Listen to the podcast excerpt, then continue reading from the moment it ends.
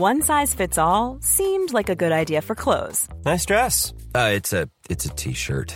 Until you tried it on. Same goes for your healthcare. That's why United Healthcare offers a variety of flexible, budget friendly coverage for medical, vision, dental, and more. So, whether you're between jobs, coming off a parent's plan, or even missed open enrollment, you can find the plan that fits you best. Find out more about United Healthcare coverage at uh1.com. That's uh1.com. One size fits all seemed like a good idea for clothes. Nice dress. Uh, it's a it's a t-shirt. Until you tried it on. Same goes for your healthcare.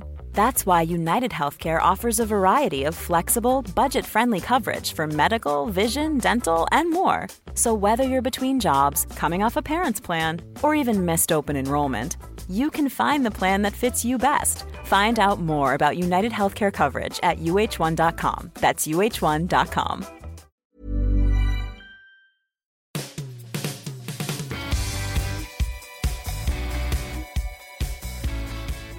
Welcome to the latest edition of the Football Writers Podcast, featuring me, Mike Calvin, Jordan Jarrett Bryan of Channel 4 News, and David Preece, the columnist and coach. You don't need to be a genius to work out that London might be a little lively on Friday.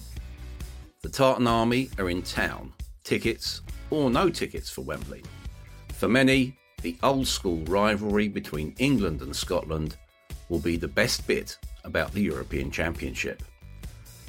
Will we have another dentist chair moment? Who knows? It's the sort of match that could defy form and logic. Now, managers talk about playing the game and not the occasion, David. How difficult is that as a player? I think on some occasions, yeah, it, it, can be very difficult, especially just sort of after the game kicks off and you, you get caught in the emotion of it all. But certainly in the build-up, I think it's what Gareth Southgate will be doing is is trying to focus on the processes of what they're trying to do in the game, what's their game plan, and just focus on solely on that. I think even though probably now or in recent years more than ever, there's been a far bigger gap than there used to be between the England and Scotland sides in terms of quality.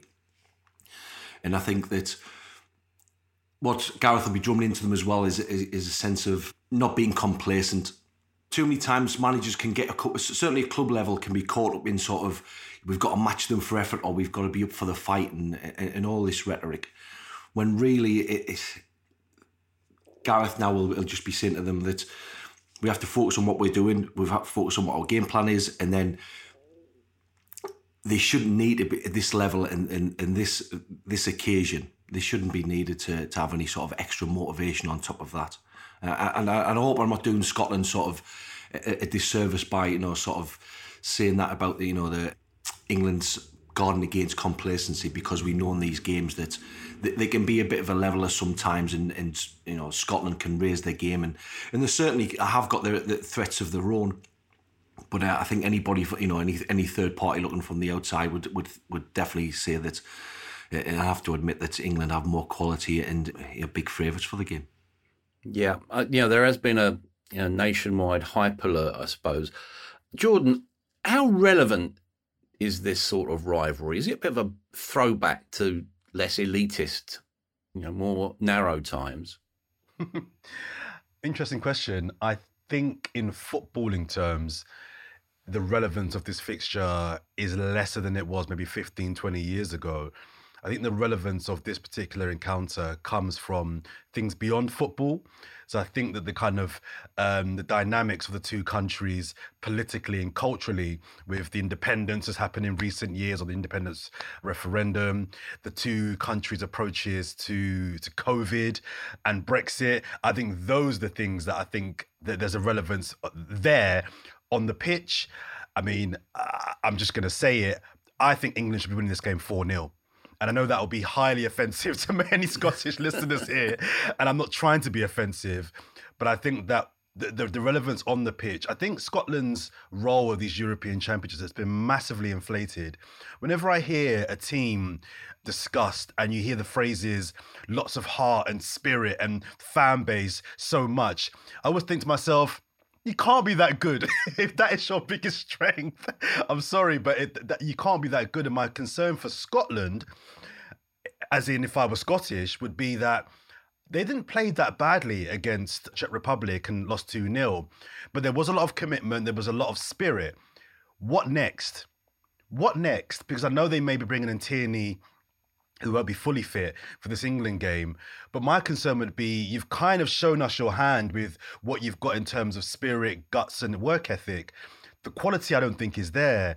So I think in terms of your, your question, the relevance on the pitch, I, I, if I'm Gareth Southgate, similar to, to David, I, it's difficult because England are halfway through. They're pretty much through.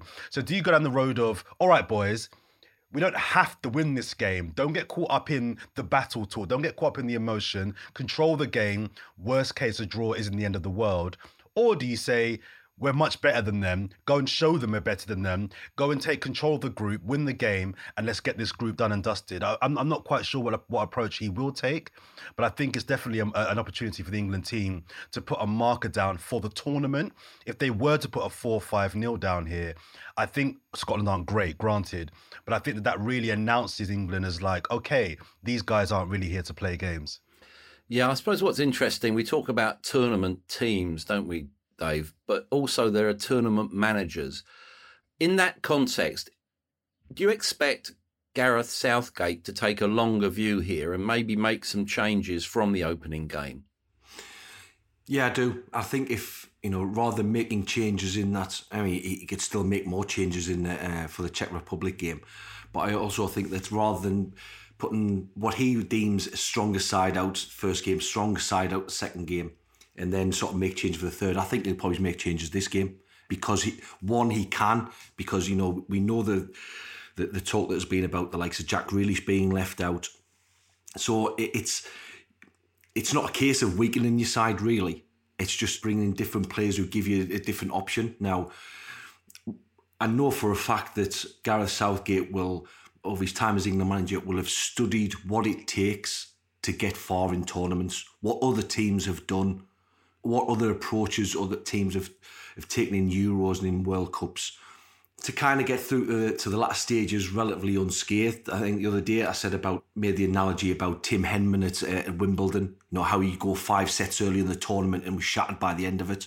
He wants to guard against that and try and bring some freshness in early on in the tournament to keep the freshness for the rest of the, the tournament should they go further. He has to do that and it'd be wise to do that. I think it's a good point David makes there, but I, I disagree. I think that he won't make many changes. I think the only change he may make is Phil Foden. I think he may look at Phil Foden and think he was flagging a little bit in the in the latter part of that first game. He's young. We've won the first game. There's no pressure. He might bring in a Grealish. I think he'll keep Trippier at left back. I don't think he will want to be seen to be he, he, seems to be a man that's kind of in his own head and he's he's he's got he's, he's got his own mind about what he wants to do. I think despite the fact that there were some boring parts of that first game, I think Southgate will be quite pleased with that first game and the performance. So I think he'll think you could argue Croatia are better than Scotland. I know they've got less motivation because of the derby element of it, but they're better than Scotland. So if we beat Croatia with that team, why tinker with it too much unless there's injuries? So I, I, don't foresee many changes, if any at all. I, think, well, I think it's just probably boiled down to you know we're talking about Gareth being a, a, a tournament manager, and rather than sort of maybe he's in the past, I think we probably we could be guilty of trying to build a sort of solid side together and keeping the same team together and playing it all the way through the tournament. So like we, you know, you you build some sort of chemistry and relationship with the players and, and momentum, and but I think now because he, you know he, the way that he looks at it he will see it a different proposition. So while Sterling and, and Foden were threats in behind and, in a, a certain type of threat, maybe this time, you know, Scotland aren't going to give us the space in behind that Croatia would do. And that, like a Jack Grealish, there's going to be integral into breaking down that Scotland defence because he'd be receiving the ball deeper and he has to break the lines with the ball rather than with passes. Mm. Oh, it's interesting you, you talk there about Kieran Trippier, Jordan, because you know I've got a hunch he might actually transfer him over to right back. You know, irrespective of what decision he takes on him, it just shows how important a, a senior pro like that is in the context of a, a longer tournament. I thought it was really significant that Tyrone Mings spoke after the Croatia game about how Trippier talked him through that first game So that's the value in that sense. While we stay with the defence, do you think, Jordan, that it is the time to gamble with the fitness of Harry Maguire, or do you wait another game? I'd wait. I'd wait. As I said, I don't think, and I'm sounding really harsh here. I just don't think Scotland have much up top. I, I, I am not a Tyrone Mings fan. I thought he was brilliant against Croatia. I thought he was really good and was rightfully lauded. I'm not a fan of his, but I think he's good enough. And he's earned the right to be able to start again against Scotland. So I personally would wait. I know there's news this morning that that Maguire's declaring himself fit.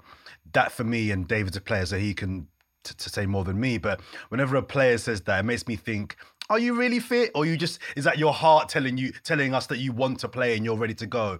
I don't think we have to play Maguire or risk him in this game. I think if we win this game and we're through, then you've got, as they say, a free hit against Czech Republic. Play him in that game use that as the kind of ease in game, if you like, for the rest of the tournament. But but no, I I, I wouldn't risk him. I don't think we need to. Yeah. Element of the smoke screen there, Dave. Yeah, possibly. I mean, like like Jordan was saying about uh, you know whether he is fully fit or not. I think you, you have two types of players. You have one type of player who's so desperate to play they'll play even when they're just they're just about fit, but not quite fit enough for competitive games at an international level. Or you have the ones that are, are always unsure and need to be guided by the physio whether they're going to play or not. And in some ways, you know, like you know, he's an old-fashioned type that's uh, that's just wants to play no matter what. But England have got to be very clever about this. And I agree with Jordan, you know, why risk him now when you can give him a little bit more time to recover and, and to, to strengthen his ankle and, and give him a game where, yeah, we, we, there's not so, so much of a need for us to, to win the game. And if and if I'm correct in my assertion that I think England win this game 4 0, bring him on on 70 minutes. You know, if, if get 3 0 up, then bring him on for the last 20 minutes or so. But I, I just don't, I'm not a Maguire fan, but I just think that he's England's best centre back. I just don't think you need to risk him in this game. So, so, so why chance it? Mm. It's interesting that Marcus Rashford has been taking his you know, role in front of the, the media this week, obviously talking up the nature of, of the Scotland game. He's, he's saying it's one of the biggest that we play, one of the games that we remember for the rest of our careers which might be over egging and pudding a little bit. A little but, bit. but uh, I suppose Jordan on on the on Marcus Rashford and the broader impact that he's made. It's just about a year now since he made his intervention in the child hunger debate. What has he proved about professional footballers in that time? Do you think? that the old adage of just shut up and bounce the ball, I think it was in this in the States 30 years ago, is dangerous and actually, you know, harmful. I think that what he's proved is that he's a human being. He's proved that he's a human being and he has the same thoughts and fears and concerns and inspirations and wanting to help as me, you, and David. He's proven that he's a human being and he's proven that despite his huge wealth and his significant youth, he's in a position to help help others. And you, are never going to find a bigger supporter of Marcus Rashford than, than me. I, I, I always say I think it's really underestimated what this man has done. I think we it's really really underestimated what he's done. He has taken on the government and won he has done something that certain politicians can't do. He's done something that Boris Johnson's own backbenchers can't get him to do. People on his side. I think I think he's a phenomenal young man, and and I think that that shouldn't be missed in the discussion around the influence that footballers can have. And my dream, my dream is this: England to get to the final Marcus Rashford or Raheem Sterling to score the winner in the 90th minute and then take the knee. And I want to see all those people that are booing taking the knee. I want to see how they react then. Are they going to continue to cheer because Marcus Rashford has won us the Euros, or are they going to be like, no, boo, boo, boo? That's my dream, but I accept that I'm. It's a stretch. It's a stretch. do, do, you know what I find funny about all this situation as well? It, it's that it's the very same people. Then when you have Wayne Rooney or any footballer, but particularly I remember about Wayne Rooney looking down the cam- uh, the lens of the camera and swearing down there, and people being outraged. Oh, he's a role model. He shouldn't be doing this for kids. Yet when they do something that's used for good, then it's it, it, even now. I mean, you, you say about thirty years ago, even now politicians are saying, "Oh, I should concentrate on playing football." You know, mm-hmm. and, and, and it's and it's those exact same people who have this exact opposing arguments. It's yeah, it's crazy. Well, amen to your thought, Jordan. That would be amazing, wouldn't it? I suppose the other thing is, if we talk about leaders, Harry Kane is a different type of leader. But is he almost, does he represent an incipient dilemma, do you think, Jordan? Because, you know, here's someone only two goals in 10 games, the last 10 games for England. There is a sense almost that he's no longer untouchable. Do you expect him to to answer any critics that might be around? You know what? I, with Harry Kane, and this is coming from an Arsenal fan, I, I trust Harry Kane. I feel very safe when, when I watch Harry Kane that he might have a bad game, he might not score a goal, but over the course of a season, over the course of a tournament, his his catalogue of work and his ability to lead, as you say, in the way that he leads. He's not a shouter and a screamer and a grab you by the shirt, let's go, lads. He's a leader in the kind of David Beckham sense, I say, which is his actions on the pitch. I trust him that he will he will do what needs to be done to get to get England as far as possible. I, I never think it's healthy for players to feel untouchable. I think there needs to be, even if you're Lionel Messi or Cristiano Ronaldo, and for what it's worth, I think Ronaldo's the untouchable nature around Ronaldo, I think, could backfire on Portugal later on, but that's a different discussion. But I think all players, I think all people need to know that you are not untouchable. You are our best player. You are our captain.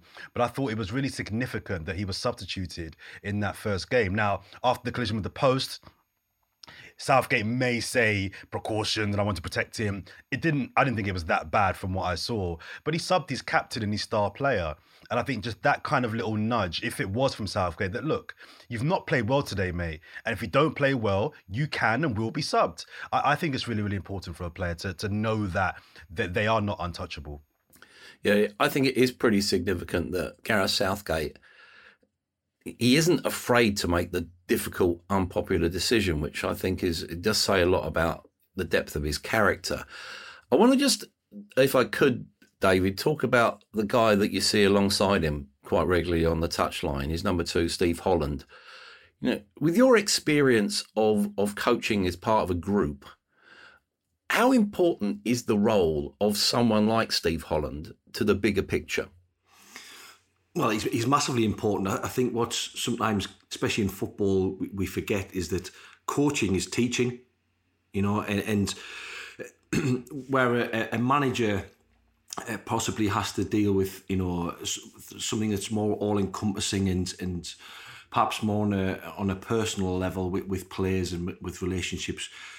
The guy who, know, I'm not sure whether he put, still puts the codes out, Steve Holland, I'm sure he does. But the guy who puts the codes out and puts the sessions and delivers the sessions.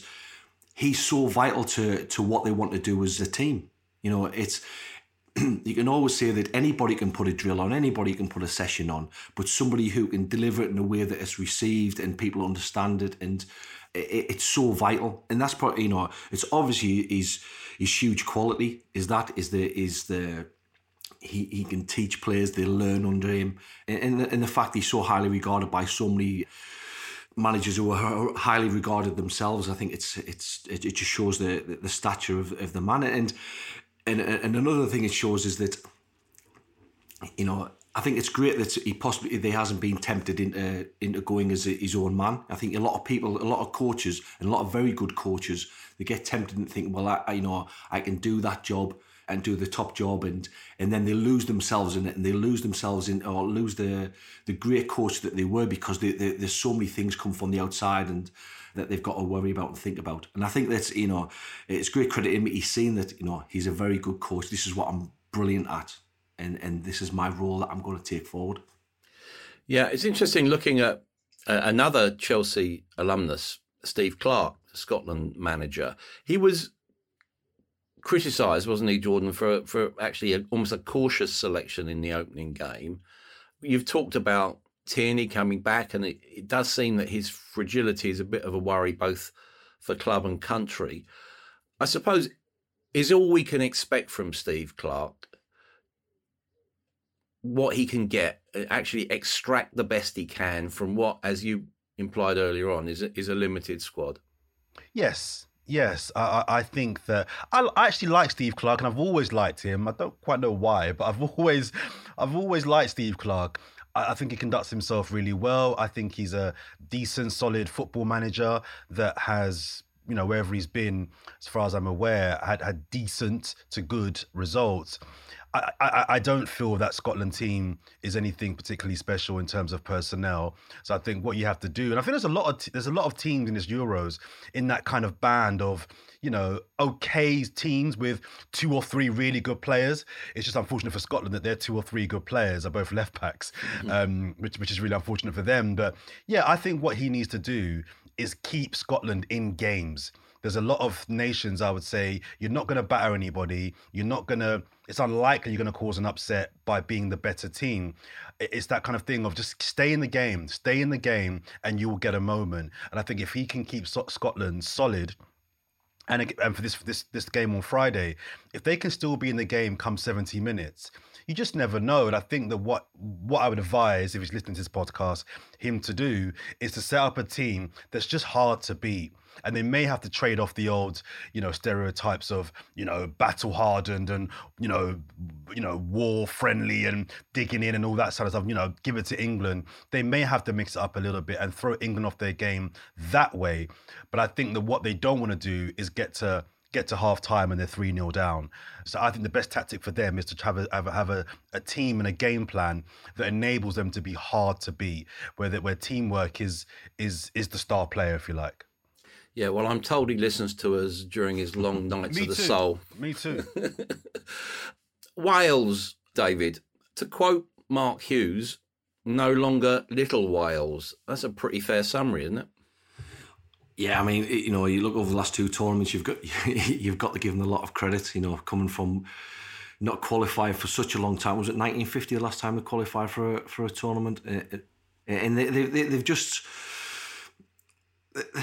maybe not surprised everyone with the result yesterday. Of course not, because you know of, of previous to, uh, Euro experience. But I, I just li- like them as a team simply because when you you know we, we, spoke about Scotland as well, and Scotland probably yeah Robertson and Tierney are probably superstars, but they're lacking someone of a real elite. You know, like Gareth Bale, and he, he's obviously the talisman.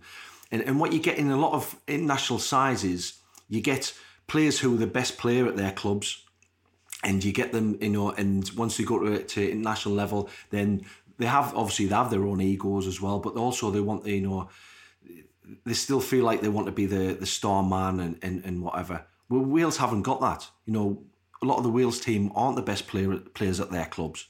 You know, a lot of their players are used to taking that sort of not maybe not a backseat role, but like a secondary role where they're more workmanlike. And when you've got likes of uh, Aaron Ramsey and you've got Gareth Bale, and then you've got everything else set up behind them who, who are working hard to make sure that they've got the best chance to show their qualities on the pitch, you know, it's a great recipe for success. And I thought they were well deserving of the of the win against Turkey. I was, um, you know, the, the, the the two chances that Aaron Ramsey had before he actually scored, you know, come by the same way Gareth Bale sort of playing that deeper role and just and and showing that. Uh, he's more than just pace, power, and finishing. You know, yeah, I was really impressed by them all. Yeah, I suppose what we're talking about is a manifestation of team spirit, which was obviously first shown up in in 2016. On Gareth Bale, Jordan, you know, as you say, he's obviously the catalyst for this. A very underrated, almost misunderstood character. I always felt. Do we see the real Gareth Bale when he's leading his country. I noticed, you know, he was when he called them all together after the game yesterday in, in, into the huddle and he addressed it. You know, it was the usual effing and jeffing, but there was a real passion in his delivery, and that really that sort of answers the stereotype of Gareth Bale as being a bit dull. Uh, yeah, I, I, I, yes, yes, I, think it probably does to to some degree.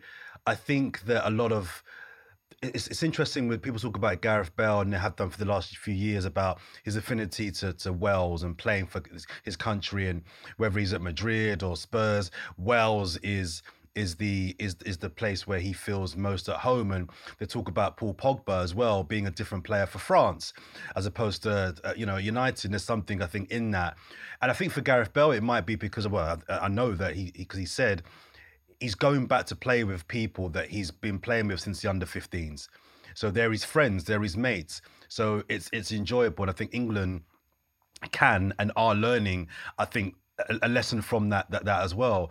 I don't think he's the most charismatic and interesting person, but at the same time, I don't think he's dull.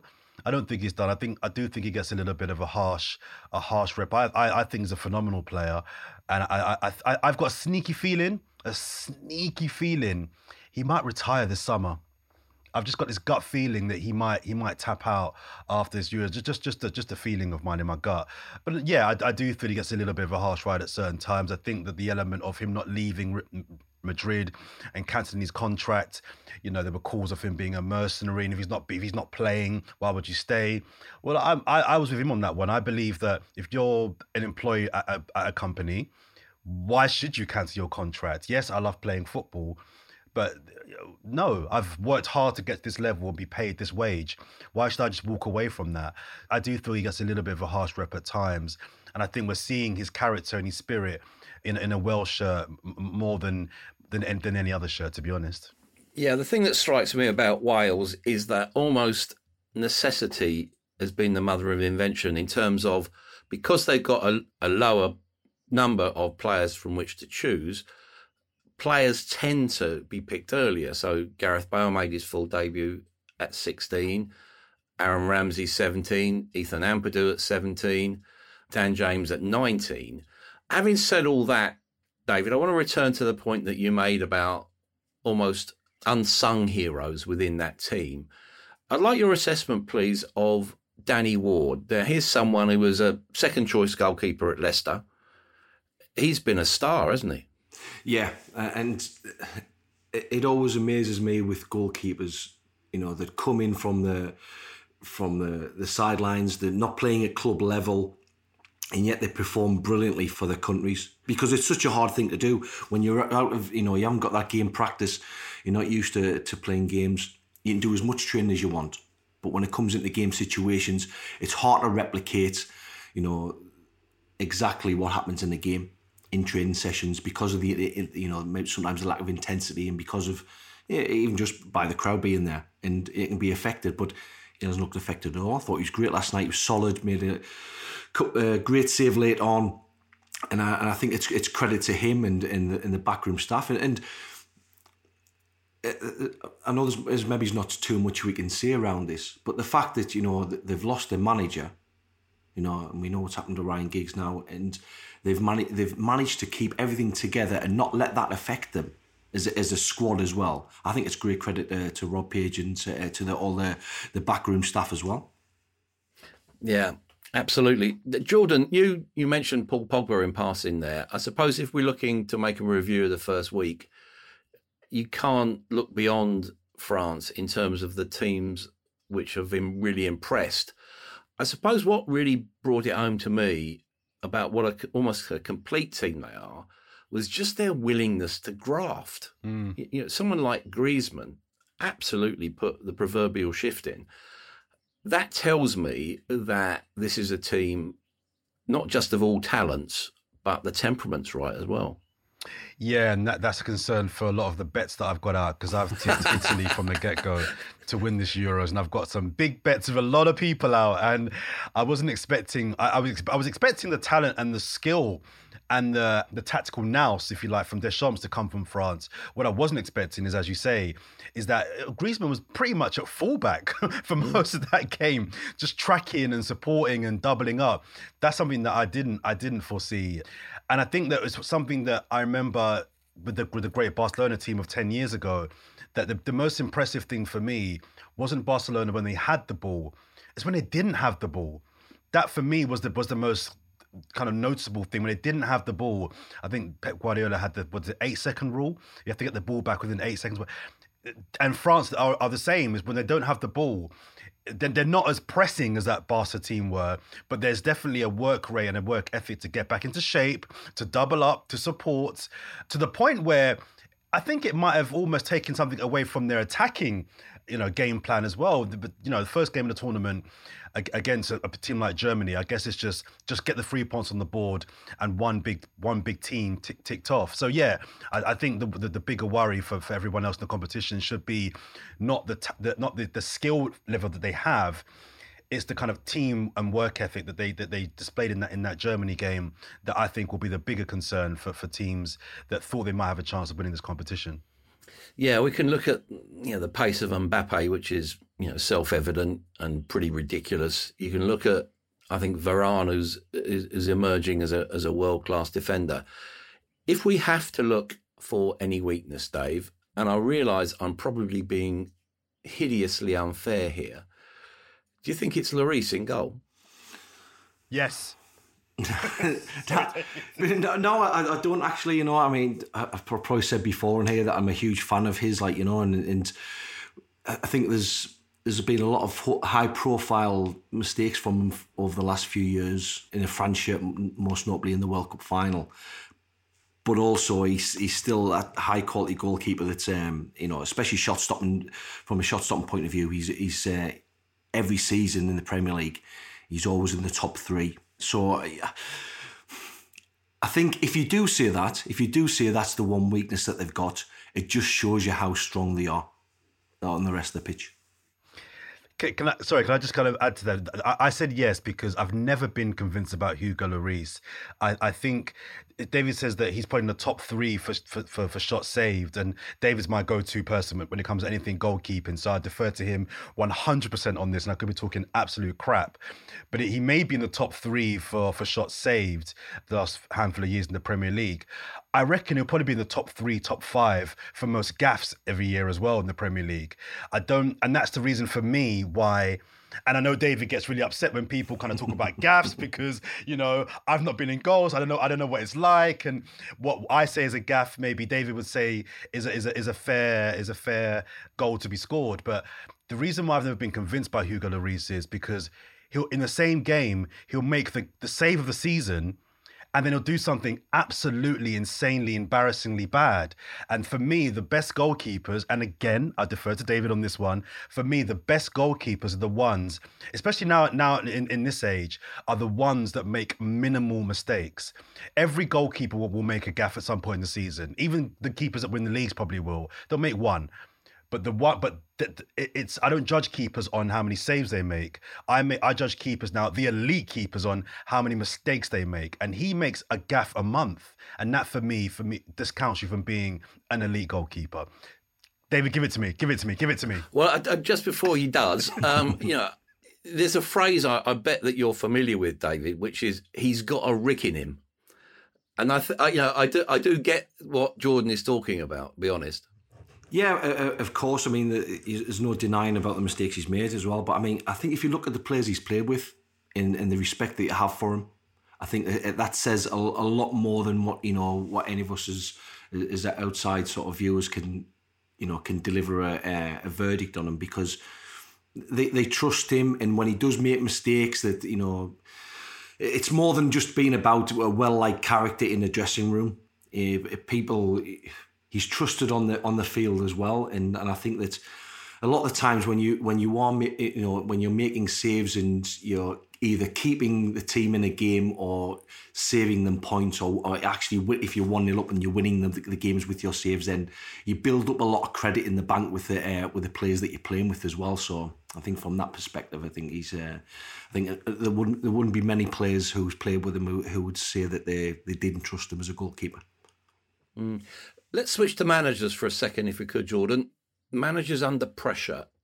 Şenol Güneş of Turkey. Now, he took Turkey to third in the 2002 World Cup, but he's a veteran of club football in Turkey and he knows it is an absolutely unforgiving environment. After two defeats, he's toast, isn't he? I think he's done.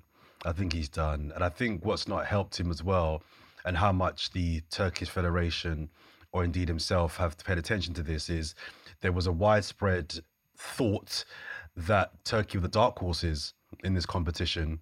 And I think that when you're talked up as the dark horses and you haven't even scored a goal yet, I believe they've not scored a goal yet, Yeah, that that that that doesn't look particularly good. Um, I don't think they've been bad in the two games that I've seen. I just feel they've they've they've been a bit blunt. I know that their forward, forgive me, I forgot his name. Yilmaz is about seventy eight years old. Yeah, uh, and at, at, times he, he, he looks it. Yeah, I, I I think he's in trouble. I think that uh, uh, forgive me if I'm wrong here, but if they win their final game, they could still qualify as the third best. But even with three points, you're, you're, you're kind of clutching a little bit there. So yeah, I, I, wouldn't be surprised if he's dismissed come the end of the Euros. Mm. What about Luis Enrique at Spain, David? There's a number of things about him being questioned: his his selection, his personality, his in-game management. Uh, again, a little bit like Turkey, Spain and their media know how to stick the knife between the shoulder blades, don't they? yeah, yeah, they certainly do, and I, and I think that um, obviously every, everyone in Spain will be expecting to, to turn Sweden over. But at the same time, you look at the performance. You know that they, created more than enough chances to win the game. Having said that, you know Sweden had chances of their own. I think the way that the game worked out, you know, was it, it you know possession in the seventies, percentage it was in the seventies. Sweden will be happy with that. They're a great out possession side. They're, they're disciplined, 4 4 2 all the time. They know the job's inside out and, and they have a, a little bit of quality to create problems. But again, like I said, it's you know a, a, manager can only do so much, and I think you know regardless of the personnel that was played, they, they still they're not the, the, side of ten years ago. You know they don't have the personnel of ten years ago, but they certainly have the, personnel to, to beat Sweden. But you got to give credit credit to Sweden as well. But the, the way that they played, I, I quite I quite like the, the way that they played, the intensity that they played played with. And, and again, the, the, the chances they created were were good enough to win the games. But you, you know, you look at Morata again, same old problem with him. You know that he, he misses gilt edged chances, and you know, as a manager, there's, there's only so much you can do. You can't you can't put the ball in the back of the net for the players. You know. Uh, Spain's an interesting one because I remember listening to the radio a few, a few days ago ahead of their first game, and they had um, a very well known Spanish journalist talking to the presenter. And the presenter asked him, You know, we've discussed Italy and, and France and Portugal. No one's talking about Spain. And the, the journalist said, I've spoken in the last kind of 24 hours to the manager Luis Enrique about this, and he said, "Oh yeah, that's um that's how we like it. That's that's fine. That's fine." And the and the journalist also said that, you know, he he found it weird that no one's speaking about Spain. And my thought was, it's not weird. If you look for that Spanish squad, it's not very good. It's not. It's, there's, there's not many good players in that Spanish squad. There's there's there's some good players in that squad, but I don't think it's weird at all. that We're not talking about Spain. And as David says, if your if your main man up top is Morata, you're in big trouble. So I I I, I think Luis Enrique is working with a generation of players that aren't awful, but when I was looking for their squad the other day, I was thinking I could pick out maybe four really top players. And one of them was was was Thiago Alcantara, who doesn't even start for them. So I, I, I find it weird that there's this notion that we should be speaking about Spain when actually the reality is it's not a great squad. Yeah, I have to say I, I love Pedri. You know, only eighteen, um, and I mentioned it on the pod star, last week. Yeah. You know, and uh, there is a touch of of Iniesta about him. I feel. Let's switch it to Germany, Dave, if we could, and, and Jogi Löw. The group do seem united. You know, there's always politics usually around the German football camp. They didn't seem really to have much penetration against the French. Do you think we really expected them maybe to make a bit better use of the ball and, and, and find a bit more space? Or am I again being too harsh? I think this is probably not the game to judge them on. Like I said, they're playing against France. France, I think it was two goals they had. Um, chalked off because of, due to yeah. VAR as well. So yeah. you know, France were probably as well deserved winners. It was, I mean, for me, it was closer than I, than I thought it was going to be. They kept in the game, and and, and sometimes it, you know, we look at Spain there about their lineup, and you think, well, it's it's not actually, you know, compared to the to the other teams in the tournament, other elite teams, that it's not actually, uh, you know, up with them. But with Germany, they still have a little bit of that. They, they, still have some big names in there. They still have players who are, uh, are performing at the highest level, real highest level. And I think that with France the other night, it just kept, it's, it's almost like somebody trying to keep uh, up with uh, like uh, you know somebody who's not uh, who was quicker than them. You know, they all they were just always trying to. They were, never quite up with them all the time. You know, and they, they're just sort of falling behind, and they're trying to keep up rather than being with those top teams, just trying to keep up with them a little bit. And I think this, I mean, they still have threats. You know, they still had, you know, who they bring off the bench? It was Sané, Timo Werner, threats coming off the bench. So they still have a really good squad. But like I said, I don't think this is the game to, to judge them on, really. I, yeah. I think Germany's problem is going to be the fact that you're blunt up front to some degree anyway. And Sane and Timo Werner have not had great seasons this season. So if they're the guys you're bringing on to try, and I'm, I'm my favorite player in Europe is Leroy Sane. I love him. Mm. I actually love him. I'm just obsessed with the guy. I think he's mad talented. But the reality is, is that he's not he's not playing well. I think Germany, unlike Spain, though, do have really good players in across that squad. If they get out of this group, I think they're the team that are going to be the most angry because they've been written off. And if we know one thing about Germany, you'd never ever write off Germany. They've been rubbish since 2018 World Cup, granted, but if they can somehow get out of that group, I think they may they may garner a spirit that makes them think, all right, you know what? Now we're out the group. We've got past France and Portugal and that that, that out the way. Let's go, sort of thing. But I think what may end up hurt, hurting them is that bluntness up front. Yeah, I realise I'm probably offering a bit of a hostage to fortune here, but I looked at Leroy Sané and I wondered whether he will actually end up being one of those players who are never quite fulfilled themselves. You're right, Jordan, that he is mad talented, but I just wonder whether or not we will actually see the full blossoming of that talent. Jordan, but what I also want to do, I want to give you the opportunity to speak with your wallet here. It won't be very long. right, you know, you've obviously lumped into into Italy. Two players who really stood out for me, at least, both from Sassuolo, Domenico Berardi and Manuel Locatelli. Mm-hmm. They have been, I think, two of the stars of the tournament for me. I, I, I, totally agree. And they're, they're players that I've seen a little bit. I'm not going to lie and say that I've been watching them for two years. I've seen a little bit of them pre pre tournament, and a, a, a, couple of Italian friends of mine said to me, "Look, look out for these two. They they could." come out of this this this tournament as stars, but I think the one thing I've loved about Italy the most is that that for the first time in a long time, it seems like an Italian team that has that's coordinated. They know what they're doing. They they they want to play play out from the back. They're very comfortable doing that. And this the, the amount of traps they set for Switzerland in playing out for the back to enable them to have so many chances in the final third, I thought was so intelligent. I think Mancini is an underrated manager. I don't know if he's quite in the Klopp, Pep, elite bracket of managers yet, but I think if he's not, he's in the second tier below. And I, I, I really, I'm really backing them. The only thing that concerns me about the, the, the Italian team's chances, and they're my tip to win it, is seeing France play in third gear. I think uh, Italy are playing at their best and they're playing very, very well. France got the job done without even playing that well. And that would be, for me, if I was an Italian, the one concern is like we matched. I think you could put their performances on, on a par, but I think Italy are playing at the best. But yeah, to your question, those two players I think are going to are going to garner huge interest across Europe, amongst some of the best teams, uh, you know, across the continent. Yeah, I suspect the same thing will happen to Alexander Isak. Uh, now, you obviously you know, know Swedish football really well, having worked there, David. What do you think the mood is in Sweden? You know, it seems that Isak actually probably more than compensates for the loss of a declining Ibrahimovic. Again, is he playing himself into a transfer from a Real Sociedad at the moment? Yeah, I mean, definitely uh, going on his performance the other night, you know, he created two great opportunities for himself. And, and like I said, it, Swedish teams are 4 4 2, very workmanlike, they all know their jobs. And Isak in this team, he's the little bit of sugar.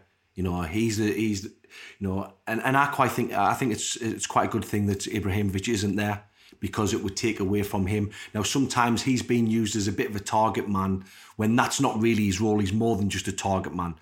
You know, he's got great pace, great skill, and, and I think that the, the, fact that he's he doesn't have to live under the shadow of Ibrahimovic in this uh, in, in this tournament, you know, I mean he's flourished more, you know, and again similar to the um, to the Wales team. I mean the Swedish team have you know players playing all across Europe. You know they have Russia's a great place for for Swedish players to go. They, they t- tend to take a lot of Swedish players there in Serie A, all over Europe, at big clubs. So you know they they do have the quality, but also that, like I said, the the four four two, they know what they're doing, and Isak can be, be, that little bit of a difference if they're going, or he has to be that little bit of difference if they're going to win games. Mm. We're going to have to mention Ronaldo, Jordan. You know, oh, spe- special, a specialist in seizing the occasion. 106 international goals now, three short of Ali Daei's record which let's face it, he's gonna he's gonna break it in this tournament, isn't he? It, it's difficult because Ronaldo attracts extremes both of praise and criticism. Can you give me a middle ground? What you know, give me your assessment. Can he win this tournament for Portugal? So I, I I made a very bold claim pre-tournament that I thought Portugal were going to bomb, um, and I know they're, they're, they're, some people's favourites, and and they, they have the second best squad in the tournament my rationale for making that prediction was that I thought that in the way that Ronaldo was the reason they won the Euros five years ago, I think he was a single reason they won the Euros five years ago. I know he came off in the final, I think it was, but I think he was the reason they won it. I thought that this time he would be the reason they don't win it because in previous years it's been Ronaldo and the rest. They've not had the team to really complement one of the greatest players of all time. Whereas now they actually do have some really, really good players. And my concern was that they would still try and funnel everything through Ronaldo. And previously, I get why they did that. Whereas now they don't need to do that because you have other good players. But I, one thing I saw which made me look stupid in the first game was that actually they did the opposite of what I thought they were going to do. So what I was seeing was times where they should have passed to Ronaldo where they didn't. Yeah. do you know what I mm. mean? Um, so I, I, I, think actually they've got. I, I, might have to row back on that really outlandish claim pre-tournament, and I, I think he can win in the tournament if if he understands his role. And his role for me now is pure goal scorer.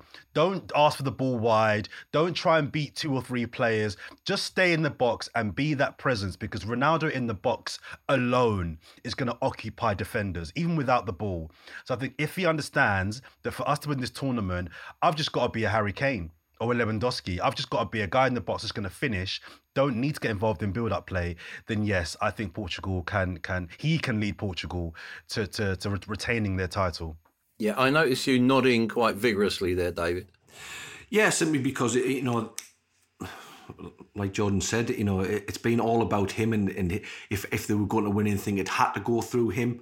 When now it doesn't, and it, it, it, like Jordan said again, it could go the other way because the, the players are so confident in themselves and know that they, they have the, that that kind of quality.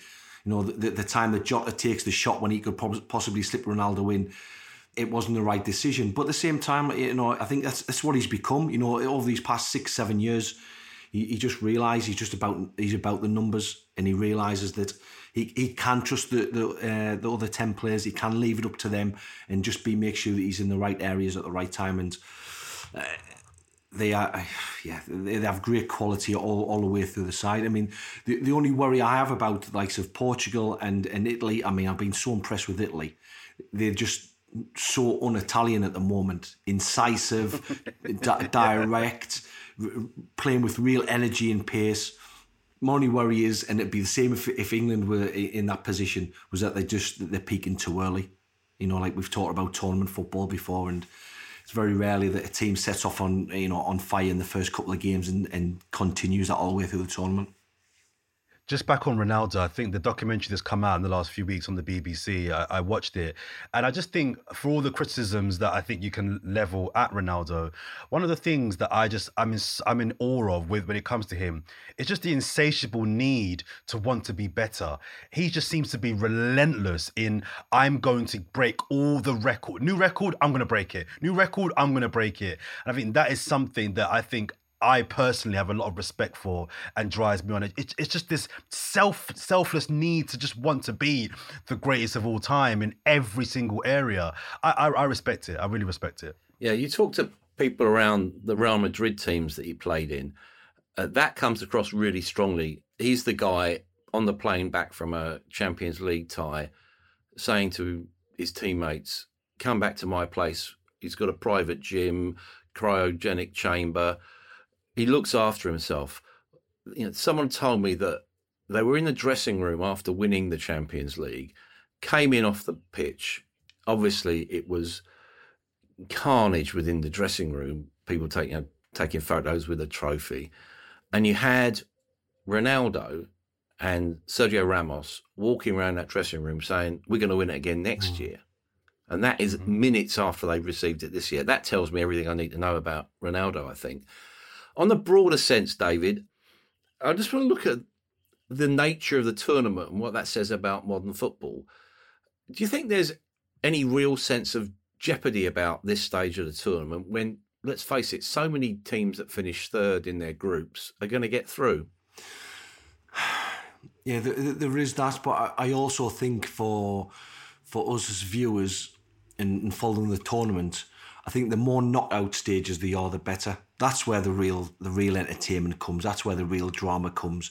So you know, if it means that we you know less teams are, are out in the group stages and more go through to, to a knockout stage, that's that's exactly what we want. You know, I mean, it's everyone wins in, in that circumstance. You know, but it's um perhaps it, you know it, time will tell whether it does take away from this you know the, the next few games. Of course the first game of every tournament in, in in all the groups from all the teams there's always the excitement and the intensities there. And, and once things settle down a bit we might get a you know we might get a few drop games. But um yeah once that's over i think you know that's where the tournament starts. Mm. is that jordan almost you know symptomatic of a wider issue about you know, football in danger of losing its edge simply because of almost financial and political expedience. You know, you only got to look at this bloated Champions League that we've got to look forward to in, in 2024. Yeah, I do. And I, I think I said on the, the last time I was on your podcast, Mike, that I, am just being honest that the, the amount of games that we now have through the calendar, and I understand because of the because of the pandemic, there's had to be a truncated season where there's more games in a very shorter period of time. But it's it's it's it's, it's to some degree put me off. I, have not I've not watched every Premier League game or even wanted to watch every Premier League game this this this season because uh, I, I think when you have football every single day and you have you know during the Euros it's a bit different because it's a, it's a one off one month tournament.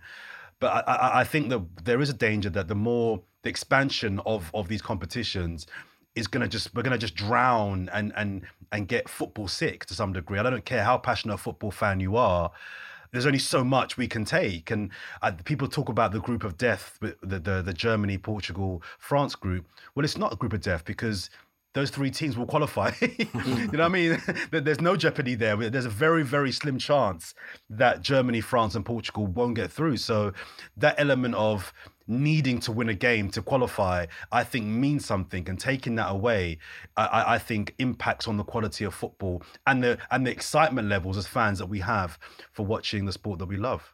Yeah, I think one thing the tournament has has given us was an absolutely enduring image of the need for player welfare. You know, the sight of Christian Eriksen's cardiac arrest and mercifully his subsequent recovery. That had a special significance to you, didn't it, David? Yeah, uh, when I was in there, when I was playing in, in Denmark and with Odense, Christian was at the club. He was a, he was a sixteen year old at, at, at Odense, and it's funny because he, he probably trained with us with with the first team at, at least once a week, sometimes twice. And even though he was such a talent at that age, I mean, he was a ridiculous talent. Even when he trained with the first team, you know, I'll put this politely, he, t- he took he took the Mickey out of out of players. He, he was playing, you know, he'd be playing against. I mean, he's he's a slight guy anyway. You know, he's he's, he's not the biggest physically. Imagine him at sixteen when he's he's five foot five, and you know he's he he, he wasn't impressive physically. Where you know a lot of players like to win Rooney. They they they're in that position because they're physically they're a man. He he wasn't. He was still a boy. But he was up against say, uh, the likes of uh, internationals, you know, like Eric Djemba-Djemba, who I know he, he gets a lot of stick from his time in England, but somebody who was a Cameroonian international a very good player, strong, and he would make him look like a fool some some days. Yeah, so you know, from that year I spent at Odense, you know, spent a lot of time with him, and he was always going to be a, a special talent. He, he was never involved in the second team. He, they wouldn't involve him in the first team simply because they knew he was just getting ready to leave to a big club. I think he had a chance to go to Real Madrid, Barcelona, Chelsea, and Ajax, and he took the Ajax route before his development because he knew that, you know, instead of taking the big leap from Odense to one of these big clubs, maybe like an Ødegaard did, that he would take the one in between, and and it, and it served him well. And um, so you know, watching those scenes, it was you know, I wasn't actually watching the game eh, because eh, I was at a relative's house and I just saw something on uh, on Twitter and put the TV on straight away.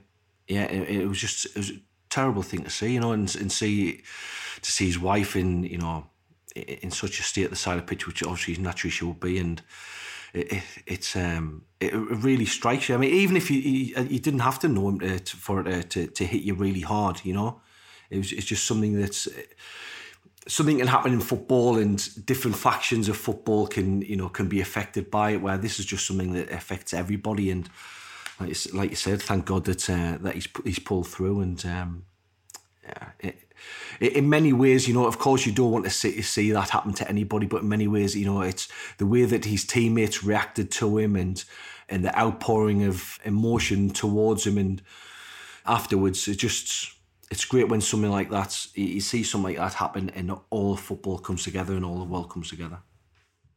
Yeah, yeah, well said. I just want to end actually, Jordan, if I could, with a, with a a related issue in many ways the example of Benjamin Pavard against Germany, he was he, he took two hits to the head, was allowed to continue. Why isn't it that football, after all the evidence and all the promise of protocols that they'll follow evidence that, that followed that evidence of links to dementia, why on earth aren't we still having temporary concussion substitutes to work it all out?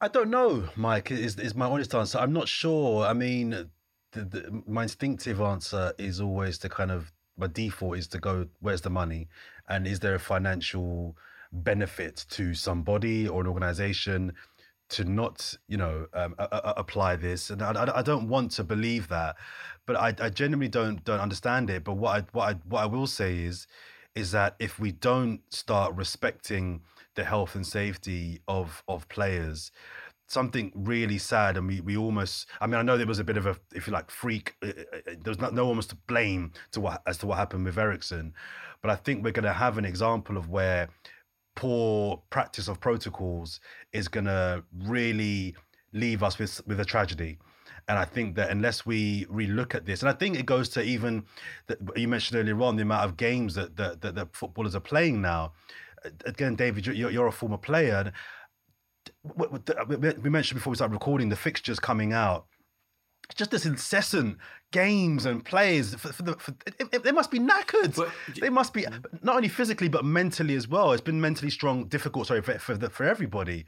So sorry, David. Go on. Go on. No, no I, I was just going to say. I, th- I, think it's something that's that football and especially footballers at the high level have been caught up in now. That it's kind of like because of the money that they're earning, and then and and then uh, obviously at the elite level that they're demanding that they earn now, then it's kind of like it's a. Um, it's maximise it while you can. Well, the, the, yeah, there is that, but also they're caught up in the game now. They're, they're caught.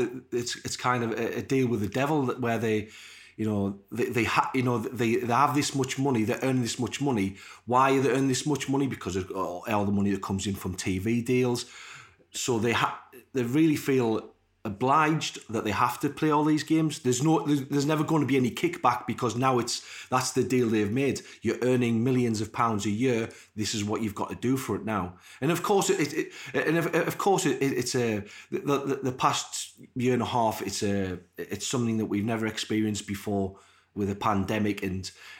it's something that's we, you know we probably never have to deal with again, and it's you know these circumstances aren't, aren't normal, but it's certainly, um, like I said, it's, it's a deal with the devil that we've made.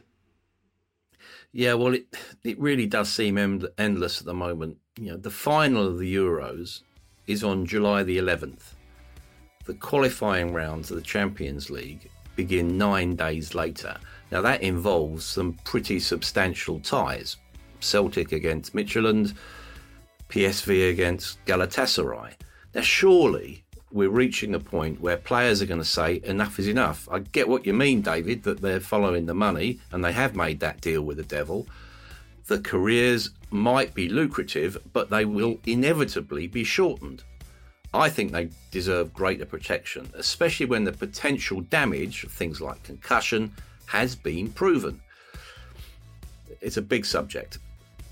In the meantime, I just want to give thanks to Jordan and David for their insight and to you for listening to the Football Writers Podcast.